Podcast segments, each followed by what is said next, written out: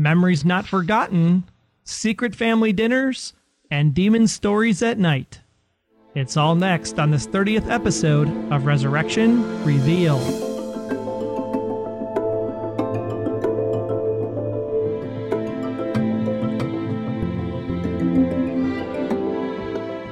Welcome back for another full discussion feedback episode of Resurrection Revealed. Resurrection Reveal's a proud member of Noodle Mix Network, and we're sponsored by our affiliate links at resurrectionrevealed.com slash Amazon, so you can do all of your Amazon shopping over there.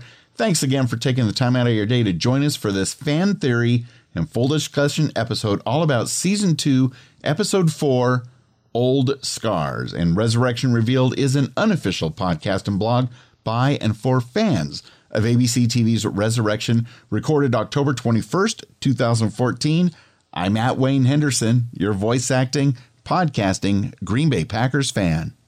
And I am at Troy Heinrichs. Glad to be with you this evening as we discuss one of probably the most pivotal episodes so far of the series. I thought we had a really great showcasing tonight, a lot of great acting kudos to everybody writers, producers, directors. I think we are going to be in for a special treat as we will bring you all of the show notes over at resurrectionrevealed.com slash 30. Now, earlier this week, Wayne posed a bunch of questions out there to all of you on our initial reactions episode. That's right. We do a, a quick podcast right after the show airs, and then we have our full fan feedback discussion every Wednesday morning with all of your thoughts and theories. And I thought this was really sweet that we had the first introduction of Jacob's anniversary of his death. What uh, say you, Wayne? Yes, and it's especially unusual because not only are we kind of celebrating the not celebrating the anniversary of his death, but the fact that he's alive again makes it a little more reason to celebrate. It was very touching, very well done, and it kind of gives us a lot of perspective of the whole timeline of what's happening. Did Henry know that that's what today was all about? They seem to have kind of a routine. At first, I was kind of like, he wakes up and he's like, "Why are you getting out of bed and putting on your perfume and all this other stuff and zips her up?" Do you think that he knew in his heart of hearts that today was the day? I did not pick up on that. I just thought that that's kind of their morning routine. But now that you say it, Troy, it does make a little more sense. And it seemed rather melancholy considering the fact that they do have Jacob back again. But then again, that doesn't take away from the terrible loss and all the horrible feelings they've had for 30 something years. Now, I love the fact that Frances Fisher at Comic Con specifically said that Margaret Langston is the mother in law from hell, I believe is what she put on the panel. And here we have a situation where Margaret and Lucille are actually sharing kind of a bonding moment and eventually I would even say team up during the course of this episode. What do you think? Yeah, and it seems to be in one instance that they kind of have a common foe in essence that goes way back and so that kind of galvanizes them a bit together and maybe it's just that they've had some more discussions and they're finally realizing, look, I know this is a really weird situation. You know, Margaret's back to life again. Jacob's back to life. Oh, half the town is back to life again. And it kind of changes everybody's dynamic. And they might as well try to get along because there's bigger fish to fry. Those bigger fish, of course, are what is going on in the history of this Langston family you know, Margaret's like, let's have a family dinner to celebrate or forget, or not sure what you want to call it on this anniversary of Jacob's death. But the history and the family and the factory and uh, the one thing I really loved is that we did get confirmation finally, if it hasn't been already, I didn't see anything specific, that it was a furniture factory because you had the cool company calendar on the wall as they came down the stairs as they went to go get the chairs. Yeah, I'm going to agree with that 100%. That's basically the business they were in. And it, it did bring back some memories. It, it seems like when I was a child, and of course that was not in the 30s, it wasn't that long ago, but it seemed like a lot more companies had the company calendars than do now, now that we all have calendars in our phones. But yeah, that it's going to be interesting to see how this whole factory thing plays out because it's becoming more and more pivotal each and every week. So let's talk about Barbara and Fred and the family dynamic. Because here's some things that I can't quite figure out. She talks about how, man, you remember when Fred used to carry on with that Barbara girl when they were 14 and mm-hmm. drinking and things of that nature. So, did he have a drinking problem? Did he hit her and that's what caused her to cheat? Or did he develop the drinking problem after she died? I don't know if it's going to be important to the story or if we're ever going to find out. But I got the impression that, it, at least from the point of view of Margaret and Lucille, that Barbara is the one that caused Fred to go astray and get into drinking and carousing and just kind of started leading him down that path. And I have a feeling there's even more about Barbara, at least from Margaret and Lucille's point of view, that we don't know just yet. And as I think about it from last season, she was talk Barbara was talking to Maggie and saying, you know, there's things about your father you don't know. You know, he wasn't always the greatest man. So that's what leads me to believe that he was a drinker, an alcoholic, if you will, or abuser or something, which is what caused her to go astray. So it almost seems like there's two sides of the story here. And the question is, which is which? Because if you take last week's episode, where he was standing there as a young kid looking at her deceased body washed up on the shore with the shoe, you know, it seemed like he would still love her at that point. Now, granted, you could still love her and still beat her. We have that situation happen all the time uh, in the media and today's society. But I would think that if that's the case and you're trying to play it off the way that the writers and producers have made this show seem, that I would almost think Barbara cheated first and it wasn't Fred that beat her and caused her to run away yeah, I could see it going that way. And, you know, basically some of the things that Barbara said might just be from her point of view that, you know, it's basically all Fred's fault and she was the fine, upstanding citizen for the most part. So, like you said, there's two sides of the story. The truth may lie somewhere in the middle. One thing's for sure their complicated past has made for an even more complicated present, you know, after you die and you come back again.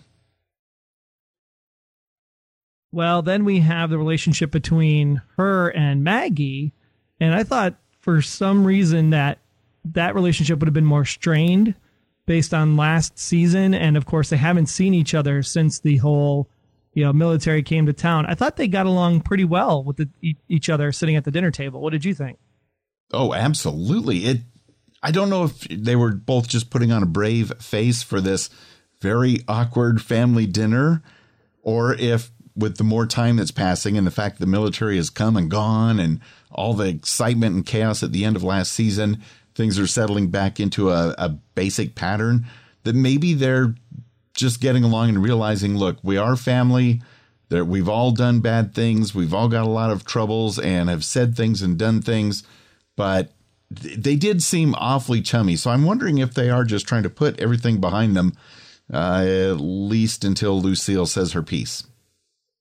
And it almost seemed like on the porch after the blow up of the family dinner conversation that maybe Maggie might want the two of them to get together, even though it's a creepy 32 year difference. I agree. Though I don't know if they were doing the makeup different this week or just the fact that Fred is, it looks like he's stopped with the drinking. We've seen him at least once pouring all the booze down the drain and maybe just getting sober has uh, cleared up his complexion and just made him look healthier. He seemed 10, at least 10 years younger this week. Yeah, I'm not sure what that's all about because he also stopped drinking, I thought, once last season as well.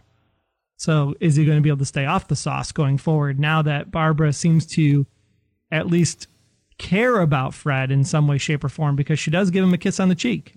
That was a very, very nice scene. Eh, the acting, everybody, great job this week. And I totally bought into that scene and, and for a moment forgot their age difference. So let's go ahead and talk about Bellamy and his investigation as we think about who these bones belong to. Now, Bellamy specifically called out that one of the bones was Caucasian and one of the bones was African American. And because of that, I have to sit there and go, number one, how could you tell? Is that DNA related? Is that how you kind of figure that out? Now, how were they able to run those tests fast enough in order to do that? Because I would assume bones are bones, right? That's what I thought. But then when you look at the photo of the trucking accident, there's two African Americans in there. And when I was trying to find out, as I looked at the picture, I couldn't zoom in enough clearly to find out if Mr. Thompson, his dad as we think him to be, could have potentially been one of those African Americans in that skeleton. Yeah, I I am going to patiently wait till next week's episode hoping for answers because I couldn't tell from that. But I do love how they took that photo, the story, the headline and weaved it into this story. So I'm not sure who is who just yet, but oh, poor Arthur. Well, the Caucasian guy was clearly the dude who played Forrest Gump as a young kid, right, with the knee brace. Yeah, and I believe you, so. And then you had Arthur, who was the third person in the photo, not one of the skeletons. So then that leads me to the question around this trucking accident. So, two theories to throw out at you. Number one, they all died in a fire or something, and the trucking accident was a cover up. Or B, the trucking accident actually happened, and everybody that was involved in the trucking accident came back as a demon, quote unquote, and that's what started the cycle. And that's what I was kind of throwing out there a little bit on the initial reactions episode the other night that I don't know which came first, but the fact that some talked about dying in a fire and then others this news story about the truck accident, which I think the truck accident was a frame job, but at the same time, I do think some of the others came back to life and then died again in the fire, in a fire this time. And so it's hard to tell how many times they returned if it was just that those two times because based on the story we hear later in the episode, it seemed like some were coming back over and over, like everybody's favorite big brother Mikey. Well, in this case of uh, we'll call him knee brace man, you know, knee brace man had to have died at least three times once by hanging, once by fire, and then once in this trucking accident because right. there were three skeletons of the same person. Right. And he had that look of fear on his face like, how many times do I have to die? Uh, I felt really bad for the guy. I mean, it's no fault of his own as far as we know. And then here's something that'll really blow your mind. So if he died once in the trucking accident, once by hanging, and once by fire, fast forward to the end of the episode when Margaret's talking about, you know, we tried to hang him, we tried to shoot him, we tried to burn him, and nothing made him go away. But then we found out what would make them go away. And so that's why there isn't a fourth skeleton. Because when they finally went away, they disappeared, like Caleb and Arthur. Do you think they disappeared in the same way that Caleb and Arthur did and to the same place that they disappeared to? Absolutely. That has to be the case because if the hanging didn't do it, if the fire didn't do it, if the trucking accident didn't do it, then the only way they can die is to disappear. That is truly the way you banish the demons once and for all. But I didn't see anything in particular happen to Caleb that made that happen to him. Well, and that's the secret, right? That's the this one girl, now Grandma Langston, we assume, is the only one that knows the secret. So when she goes in to visit good old Arthur inside the clinic, we all said, man, she had to have done something to him in order to make him disappear, whether that was getting closure, like we said, Caleb and Elaine had their closure, and that's why Caleb disappeared, or because he starved to death, or in the case of the hospital, then maybe it was just because he starved to death and he disappeared right in front of Margaret, and Margaret didn't do anything. But because Margaret said she knows how to make the demons go away, and she went in to talk to Arthur. Now something tells me that she did something to Arthur. What it is, we have to wait and see. Right. And I've thought that she did something to Arthur all along. I knew that she made him disappear. I just don't know how Caleb disappeared and how that's tied in, but I'm sure that the writers and producers will have an answer for that one because that's a biggie. And maybe it was done, I guess, what you could say, like unknowingly so whatever Bellamy did was the thing to do, but Bellamy didn't know it at the time. Ah. Somehow he accidentally stumbled across uh, Grandma Langston's secret? Right. He got the secret recipe and was able to make the sauce happen. Okay.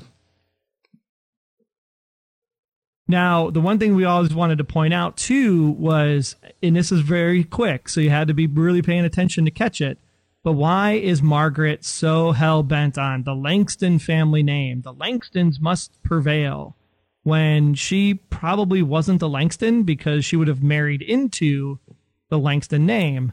And when they were in the kitchen, she's making the pork chops. You know, your dad would put away like three of these in one sitting. He turns to his mom, and Fred says, You know, you were at the factory, right? When Grandpa Anderson was the foreman. And so we clearly now know what her maiden name was, that she was an Anderson previously, which I assume was the man standing next to her when they torched Mr. Kneebrace guy. Oh, I didn't put those two together and catch the name. I was uh, mostly focusing on the fact that, uh, based on the pork chops, that that's supposedly what gave uh, Fred and Henry's dad a heart attack. Oh, that that probably did too. But that so I that made me totally gloss over the fact about the Andersons. Interesting. And then everybody was like, "Oh, because he died of a heart attack, you know, he can't come back." And well, no, Caleb died of a heart attack. So, is it possible that maybe season three we see Mister Langston show back up? I would not be surprised at all if we see him even just a little bit later this season. So overall, where do you think the show's going now that we have a lot of this religious undertone in the first couple episodes, and now we talk about these demons and how we view people and how we you know respond to the unknown? Is there some greater thing that the showrunners and writers are trying to get across in their imagery of resurrection Man, I tell you what, Troy, trying to have me guess where the writers might be taking this show as we go on. Up front, I'm going to say I have absolutely no idea.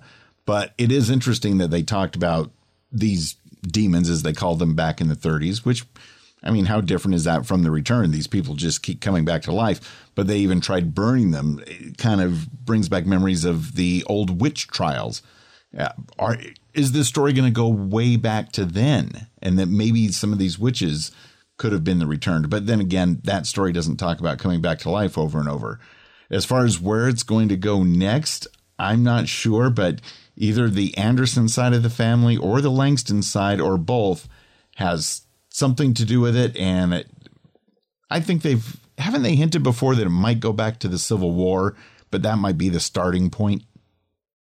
Well, that or when the dam broke and the two rivers combined and washed everything out, and there could have been an entire town that was relocated literally physically by getting washed washed away. And now those people might be the demons that are coming back. Because the other thing that I keep struggling with as I've been watching the last couple weeks is Rachel was having a dream about being on a fire. So is there a shared collective thought? Hmm are these previous live people coming back in these other bodies, kind of like, if you will, the man in black in Lost, right? Where he could manifest himself as a human if there was a dead body to manifest into or take the shape of.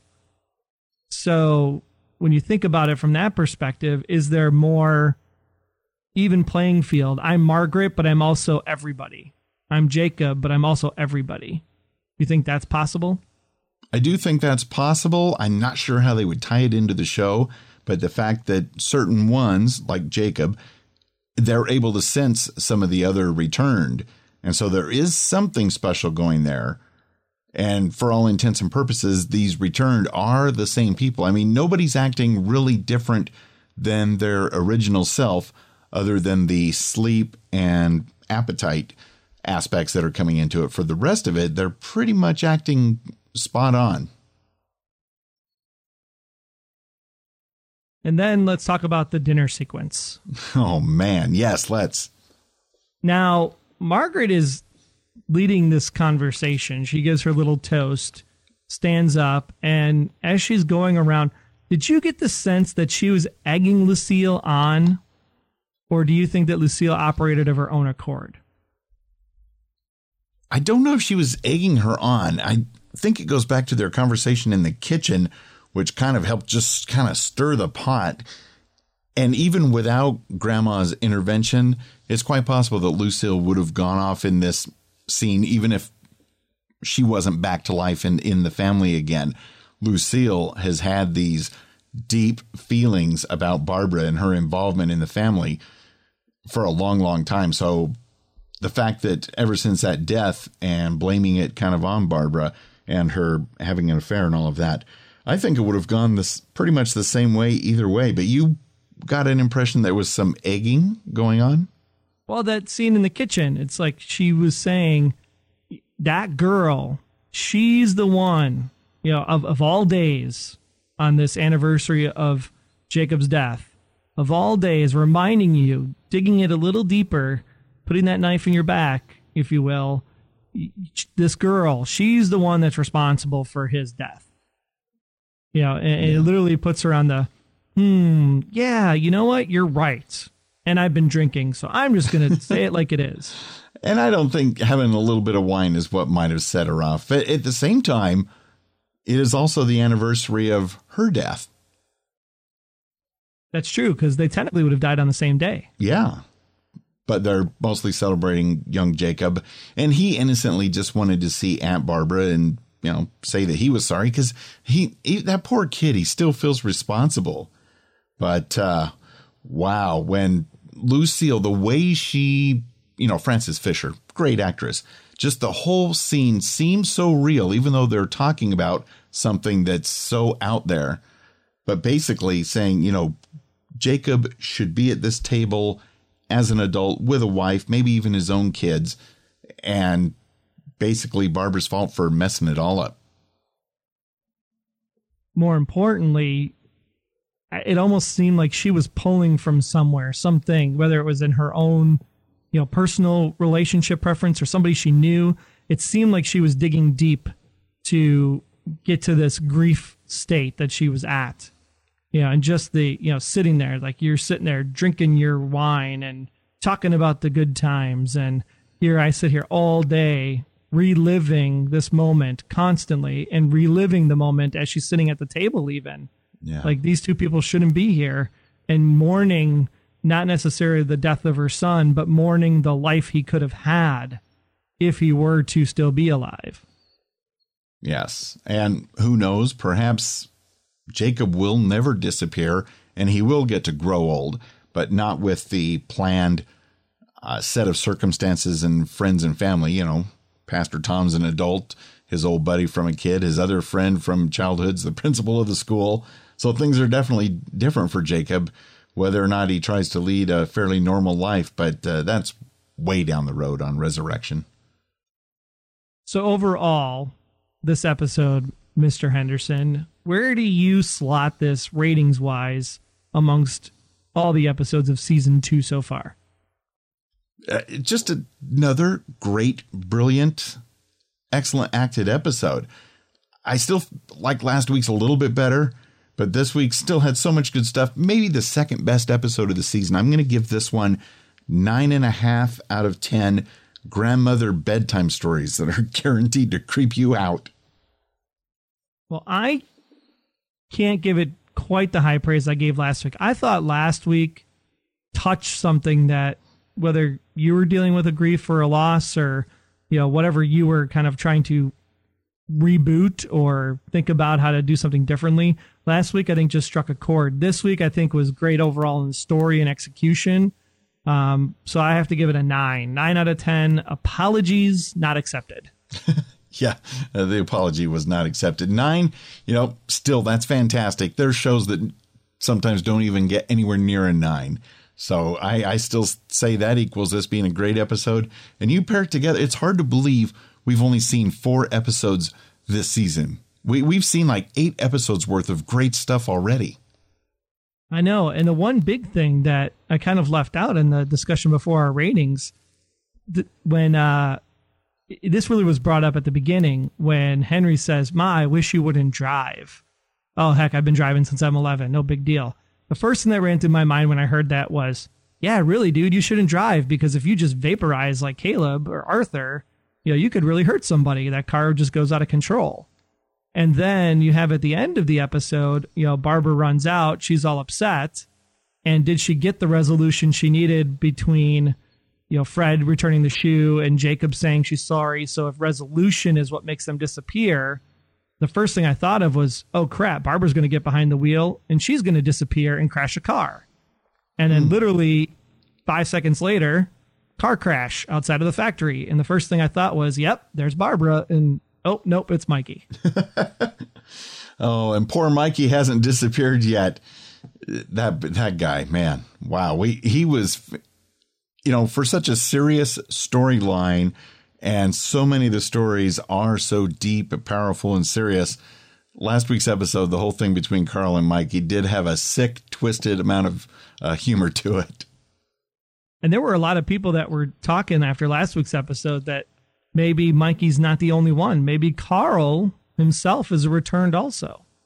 Yeah, I haven't seen any clues, but I would not be surprised. This could be one big vicious cycle with everybody. But I'm anxious to see next week's episode because this hour, which is really just 42 minutes plus commercials, it went by so fast yet again this week. Right. It's going to be epic when you finally get the confrontation between Bellamy and Maggie, and hopefully we'll see that uh, on next week's episode because that I think will be some interesting acting, especially when there was that little quip. I don't know if you caught it, but uh, she was uh, checking her cell phone, and her dad was like, "Hey, are you on call?" And she's like, "No, I was just seeing if Bellamy had you know, checked in, and Fred looks at her, and she immediately immediately turns to, "It's just work related." You know, we're not in a relationship, Dad. Leave it alone. Oh, I like, definitely. Why did why did she retort that way? You know. I definitely caught that and picked up on it, but I figured in the grand scheme of things, that's not as uh, pivotal as everything else. But yeah, that definitely was something put out there for us to catch that uh, she's feeling a little bit of a guilt thing. Right, which means she's feeling something. Exactly. Yeah, you know, I don't even think Fred questioned her on it to be she was quick on the draw before Fred could even have a you know a moment to comment or quit back. Oh, for sure. And Fred, you know, Fred that's probably the furthest thing from his mind. I mean, half of his family that died is back to life, so he's got other things to focus on other than a relationship growing in the family. Not to mention that uh, Lucille's offering him another glass of wine. oh, Lucille. How rude was that? Were, were you blown away? Because this wouldn't have been near as powerful if it was in the first few episodes of last season, because we didn't get such a feel for the Lucille character. But after seeing sweet, loving Lucille, heartbroken and yet happy again through all of season one and the first few episodes of season two, and then to have her be the one that really launched into Barbara just made it that much stronger of a scene. Absolutely. I think they played it out well to wait till this season to have those conversations so that you have people truly invested in the characters so that you can go that deep and have that kind of hurt with them and also the anger from the other side, right? Lucille, how could you say those things? Yeah, I love it when she's like, uh, Maggie, you know, grown-ups are talking now. it's like, wait, uh, we, we get it, you know, that, the, that they're kids from 32 years ago, but Maggie's 32 herself. really? Yeah. Jacob's basically the only kid that we've seen in a while. Uh, good stuff. Good stuff. Well, let's get into the better part of the podcast with our Resurrection Revealed listener community. They have the best questions and theories, and we got that coming up next. Again, you can get in your theories and be part of the Resurrection Revealed podcast by giving us a call. You can do that at plus one 904 469 7469 or just head on over to resurrectionrevealed.com slash feedback and you can submit your feedback in writing. You can go ahead and record your voice right there on the web page or on your smartphone. And we'll kick it off this week with our good friend, Mr. Jeff Gentry. Okay, guys. This is uh, Jeff Gentry, X Force 11. I'm thinking there's some type of curse going on. It's going in cycles. Um, we had it in the 30s, and then it was stopped by Grandma Langston and her family. But then it started up again and she and her family are the ones being resurrected. Uh, this is weird. I mean, it's, it's interesting. Now, you know, what's her, her purpose? She knows how to stop people from coming back, but she's one of the ones who's come back. So it's interesting. I don't know if the curse got transferred to their family because they were in charge. Um, I, I, you know, it's interesting. Maybe people who died wrongly or prematurely are brought back um, because of the land they're living on. I don't know. It's it's weird. It has some ties with uh, uh, uh, with Haven in uh, on the you know the the TV show there where there's cycles and and those things run along family lines. So uh, this this episode has me asking a lot of questions, which which is good. But the acting was on point tonight. I mean, I tell you, the actors were blowing it out of the water. Look forward to hearing y'all's series. Talk to you later. Bye. Jeff, thank you so much yet again for giving us a call at plus one 904 469 7469. And I love how you brought up the cycles. There's definitely cycles going on here, Troy, but I'm wondering if it did stop back in the 30s, what is it that caused return to start coming back in 2013 or whatever year it's set in? Yeah, I don't know why they would come back now, but I really like the cycle idea more importantly, if you think about it from that perspective, if the Langstons were there to get rid of the demons the first time, the elegant woman and her team, what if they're descendants of the people they killed originally? And now they're coming back for payback. Oh my. Well that that lady she's got a she's got a mystery about her, an elegance about her, you might even say. I could see them tying her into this story. But uh, in what fashion do you think Jeff might be onto something here with there being a quote unquote curse? I don't know if it's a curse per se. Would it be? I guess it depends on where you stand theologically, biblically, in your Christianity and your faith, whatever you want to call it. It depends on if you feel being here on earth is a curse versus, say, in the afterlife or eternity or harmonious convergence, whatever you want to call it, you know, it depends on how you feel about that. You know, would some people say, you know, I'm ready to die right now? Like if death came today, great, no big deal. And then if I came back, would you be angry? Like, why am I back here? Dang it. Come on. so it depends on how you view it as a curse. True, because the, the term curse could be being used as loosely as the term demon was used in this episode.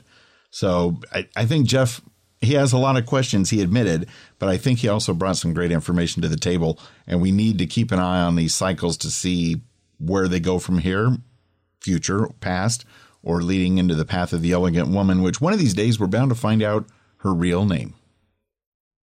Now, Julie Michelle White over on Facebook, she actually said, I think I figured it all out. Only a returned can kill, quote unquote, kill another returned. Regular people can't kill them. So in the case of, you know, in the past, they had the Langstons and the Andersons or whoever trying to kill these demons. Maybe they figured out that they had to get somebody on their side.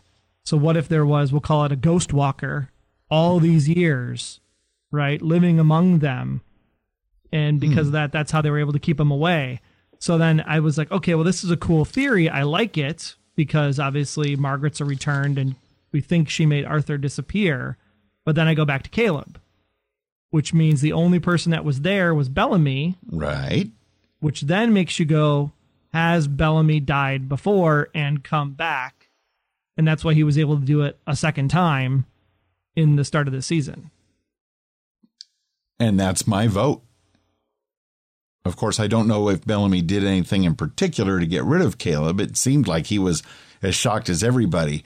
But who knows if we, like they did on Lost, we may see that scene again from a different angle, and perhaps there was something going on that was blocked by the water cooler. Who knows? Because when they watched that scene back on the surveillance cameras, I believe they saw static for a second.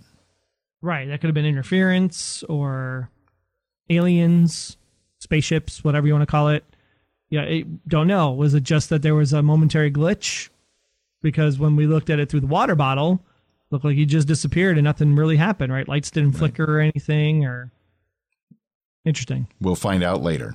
Hi, this is Justina calling in for Resurrection Revealed. This week's episode had a strong imagery of fire, so I think that fire has something to do with getting rid of the returned. Because other methods don't seem to be as effective. If you think about it, Rachel was stabbed last season and she came right back. Bellamy was shot and he came back right away. And the deputy's brother Mikey was shot and he also came back right away.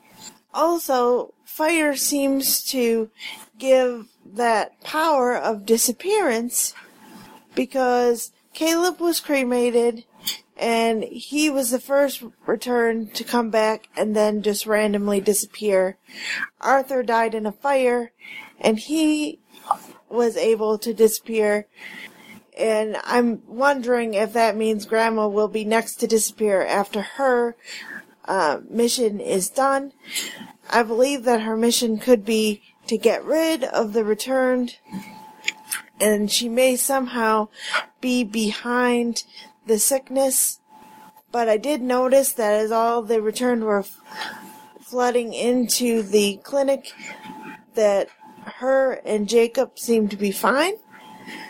So I do wonder if she's behind it and is somehow protecting herself and Jacob from whatever that it is. I feel like she is somehow more powerful than another returned. And also my theory on Rachel's baby and how it's getting bigger faster than a regular baby. I was wondering if it had to do with the fact that she is a return, therefore her baby is a return too. And each time she is on earth for X amount of days on the pregnancy and then dies and then comes back are each of the weeks of pregnancy added together, which makes the baby's growth seem to be going faster than a normal baby. Thank you very much for the podcast. Thanks so much. 904 469 7469. Great stuff there. And Justina actually brought up a really good point around the baby. Now, I had a different slant on it. I like her idea that even though Rachel comes back exactly the same, maybe the baby comes back right where it left off from growing. But my original thought on why the baby's growth is accelerating is because of the higher metabolism of the returned.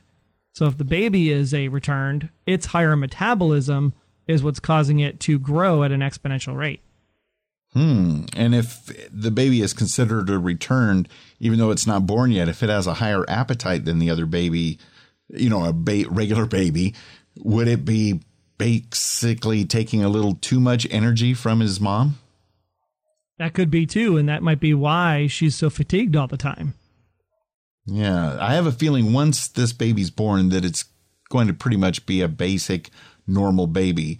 And based on what Justina said, you know, since it's no longer inside of its mom, I think it's going to have a normal life once it gets born. I could be wrong and they this could be some sort of very special baby, but I think for now with it being trapped inside her as a fetus, uh, with her dying twice so far, I think that's the whole reason why it's growing so fast. Well, and then I took another thing from her call where she was talking about like the cremation and the people getting sick and things of that nature. And I would really like to take a look at the getting sick part because I think that we might be looking more into it than it really is. Now, the question becomes Mikey. Mikey's the only one that I can't really place in my theory, but most of the people that were getting sick I thought were from the earlier crop, like the 30s. And the people that came back, like Barbara and Jacob and Margaret, who died in the 80s, are fine. And that's just because healthcare was better in the 80s than in the 30s. Hmm. I like your spin on that, Troy. I was thinking kind of the opposite in a way that I think the ones that are sick, and again, like you, I need to look at it even closer to try to flesh out the theory. But I think the returned that are sick are mostly the ones that have just returned like within the past few days or past week, whereas the ones that came back, however many days it's been since Jacob came back and Barbara and some of the others, they're healthy because they came back first. But the more I think about it, I like your story better. well, here's something I just thought about too. What happened to the guy that Caleb killed? His uh, bank robbery partner dude that he smashed with a hammer. Oh yeah, that poor guy had an unfortunate. Yeah, why doesn't he come back? Well, if it goes back to uh, what Julie said, with if a returned kills a returned, maybe they can no longer come back. That could be. But uh, yeah, I, I, I wouldn't want to be killed off with a hammer to the head. No, no, not at all. Now, uh, Claire on Facebook questioned the tree symbolism that's been going on, especially as we saw the tree twice uh, this week. Maybe the tree actually relates somehow to the death rebirth cycle that is the continual thread through the show. Hmm. Even when it's autumn, the leaves die off of the tree, but the tree itself, even though it looks dead throughout the winter, really isn't dead on the inside, and it comes back to life in the spring. Kind of mirrors the same theme of the return dying and coming back more than once, like constant rebirth cycles based on you know the seasons. More importantly, if you look at Lucille, she was quite harsh with Barbara, but seeing how losing her son has scarred her so deeply, I can see how that much bitterness has been bottled up inside of her. If she hadn't had so much wine, she would have repressed those feelings like she usually did. There's more to the accident than what has been revealed. Everyone knows something a little different, and they all let a detail here and there slip out. You see a glimpse of Lucille's profound grief because it never went away. No matter how much joy you may experience, it doesn't actually ease the pain. The writers of this show have a good sense of capturing this exact grief in Lucille. And I want to comment on her pointing out that the accident hasn't been completely revealed yet. Now, Lucille said, you know, if you hadn't been down at the water, getting on with Sam Catlin in the first place, then Jacob never would have came down there to save your life, right? Right. She turned she turned to Fred and literally was like, "Don't think for a second I haven't forgotten about what you did." Like boom, snap, put him in his place. So the question is, what did Fred do? Did Fred push Barbara in because Fred was pissed off at her because of the Sam Catlin relationship? I kind of doubt that it's going to go quite that far, but I had totally glossed over that particular statement because I was so focused on the rest of that scene. It does make me wonder. There are so many more parts to that accident that we don't know, as well as the whole quote unquote accident with the truck back in the 30s. But as far as the drownings, I'm not sure what it is Fred did, but I don't know if it's going to go as far as Fred pushing Barbara in. Do you Could think that she's just calling him out because maybe he was a beater before and causing her to go away to Sam, which caused her to have a tryst down at the river, which caused Jacob to fall in, and that's why she's blaming Fred because it was Fred's, you know, actions that drove Barbara away in the first place? It might be something more like that. I, I of course, admit I'm very well could be 100% wrong, but I, I think it's more that direction. All right. Well, Lucifer wrote in and said the dinner scene is just beyond perfection. The lines, the discussions, grandma's privilege speech, the bromance, the mother daughter bonding, the mother in law daughter in law bonding, the grandma grandson granddaughter bonding, the estranged wife and husband dialogue, and of course, the highlight of the show, the confrontation in which Frances Fisher didn't just deliver the best lines, but also showed the best emotions. And yeah, who wouldn't cry at the end of that scene? For sure. Now they're bringing, for sure. Now they're bringing the dark side of the story, referring to these returnees as demons, and that the Langstons are the ones that protected the villains. Does that mean that at some point Margaret is going to banish herself and Jacob? I hope not, at least not yet. Also, it's hard to not talk about Janine. I mean, who could manage that? She's so classy and perfect and kind of sweet, and she's hurting on the inside, but she handled that, and that's the point. You know, she kind of took it with care, and poor Rachel, even though the baby is uh, growing up to growing up really fast. You know, how does she deal with that and not knowing what's going on inside of her? Literally, you know, you're dealing with the you know the pregnancy as it is, but then have it be twice as fast and be a return. That's a lot to deal with. That could cause a lot more stress in your life than a regular pregnancy. I totally agree. And the fact that just to interrupt his email just for a minute, the talking about Janine some great scenes we didn't even mention because there was so much else going on. But the fact that Janine basically says, no, you don't have to move out, at least not yet. Go ahead and stay. And it's very loving and giving. And at the same time, you know, it's she's still torn up inside. Then we have the fact that grandma wants to wake up the dark side of Jacob. It's almost like Star Wars all of a sudden. Uh, is it because he will use Jacob to banish the so called demon she's referring to? Back then, it was only her that, you know, her, uh, Margaret, that was able to do it, at least according to the story, because of her innocence at that time. Would that be the same case for Jacob? Uh, he references Psalm 106, verse 38 from the Bible uh, and shed innocent blood, the blood of their sons and daughters, whom they sacrificed to the idols of Canaan, and the land was polluted with the blood. It's kind of crazy. I hope they're going to stop the killing thing because it's becoming more like The Walking Dead and shouldn't be. It should be more like brothers and sisters and all about the family. That's one analogy. Another one would be it's becoming too much like uh, the Rennies on Under the Dome, but as far as the, the killings. Now, Lucifer Jr. brought up a great point there about grandma's creepy story to Jacob. I was so stunned by the story and what we saw and learned from the story that I didn't consider why on earth is, is she even telling this story? Do you think that Lucifer Jr. is onto something there that maybe she thinks Jacob can help or she can pass on this power to him? Maybe. I mean, I go back to the why is it such a bad thing in the first place that they're back? Why repeat the cycle? Why be afraid of the returned unless there's something we don't know about them yet? And something they did find out back in the 30s, which is why they had to banish them in the first place.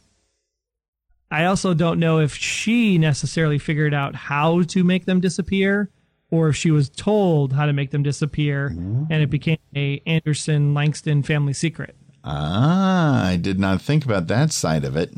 But you brought up a great point about why is it so bad they they're back?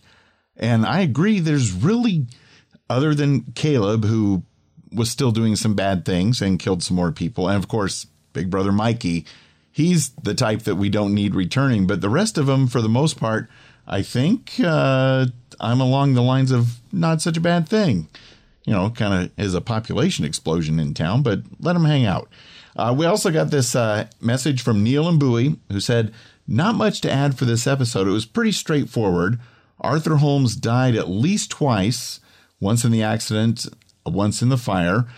The multiple deaths were because they thought the returned were demons.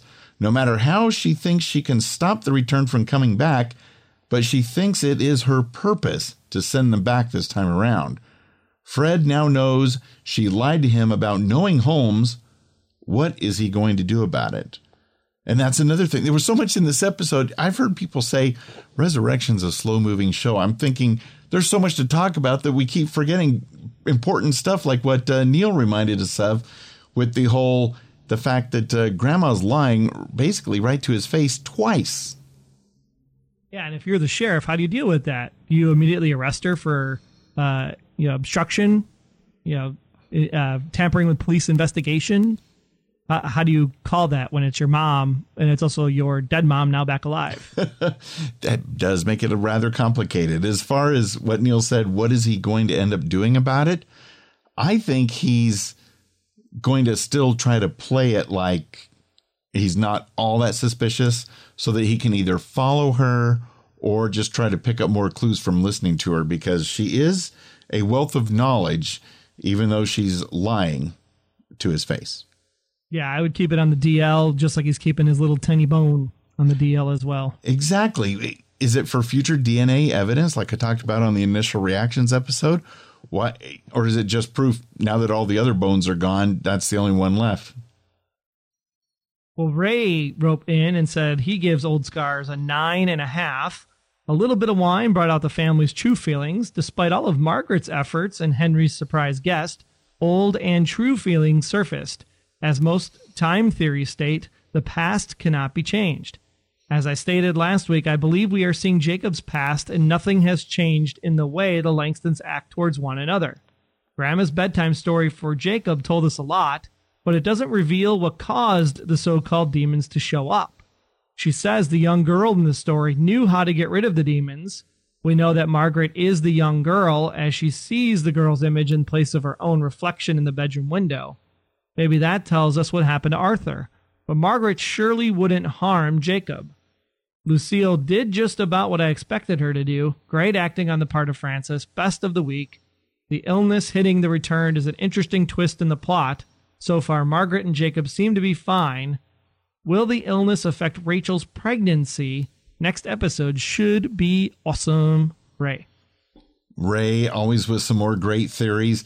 And everybody has brought up the wine, so maybe I should have watched that side of it more. I didn't think they had enough that would make them have loose lips. I, I think they would have gone that route either way.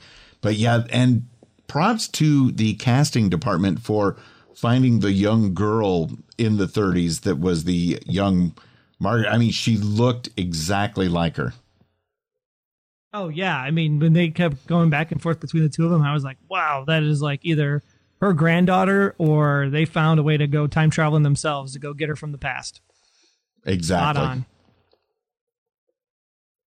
Well, that'll do it for this week. Uh, we want to thank you so much for tuning in to Resurrection Revealed. Again, Resurrection Revealed is not affiliated with ABC Television or Plan B, and it's an unofficial podcast. We do have some periodic costs for the website, MP3 hosting. So if you would consider supporting the podcast, you can do that in a few ways.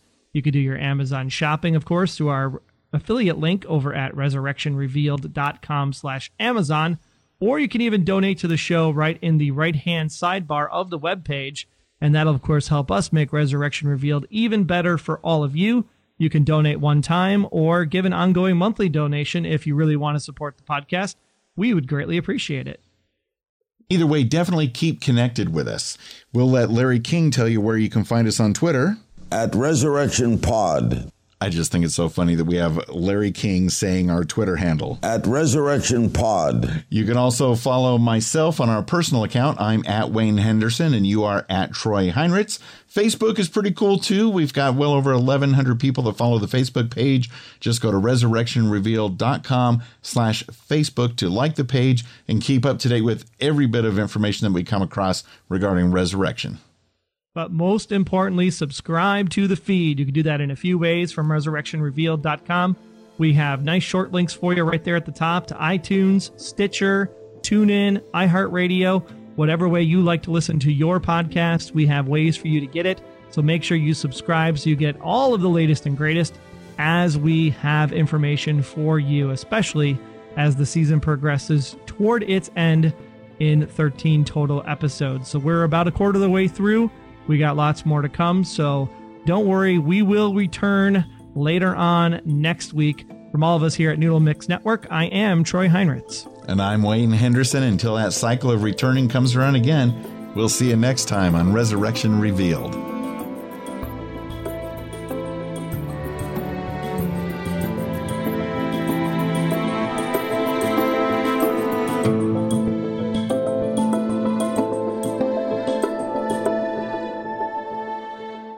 Resurrection Revealed is a proud member of Noodle Mix Network.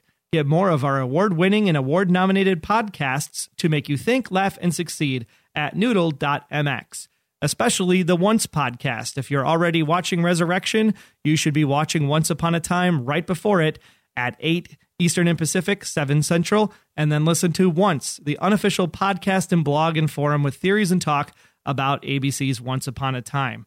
All this and a bunch more of great content is waiting for you all over at noodle.mx.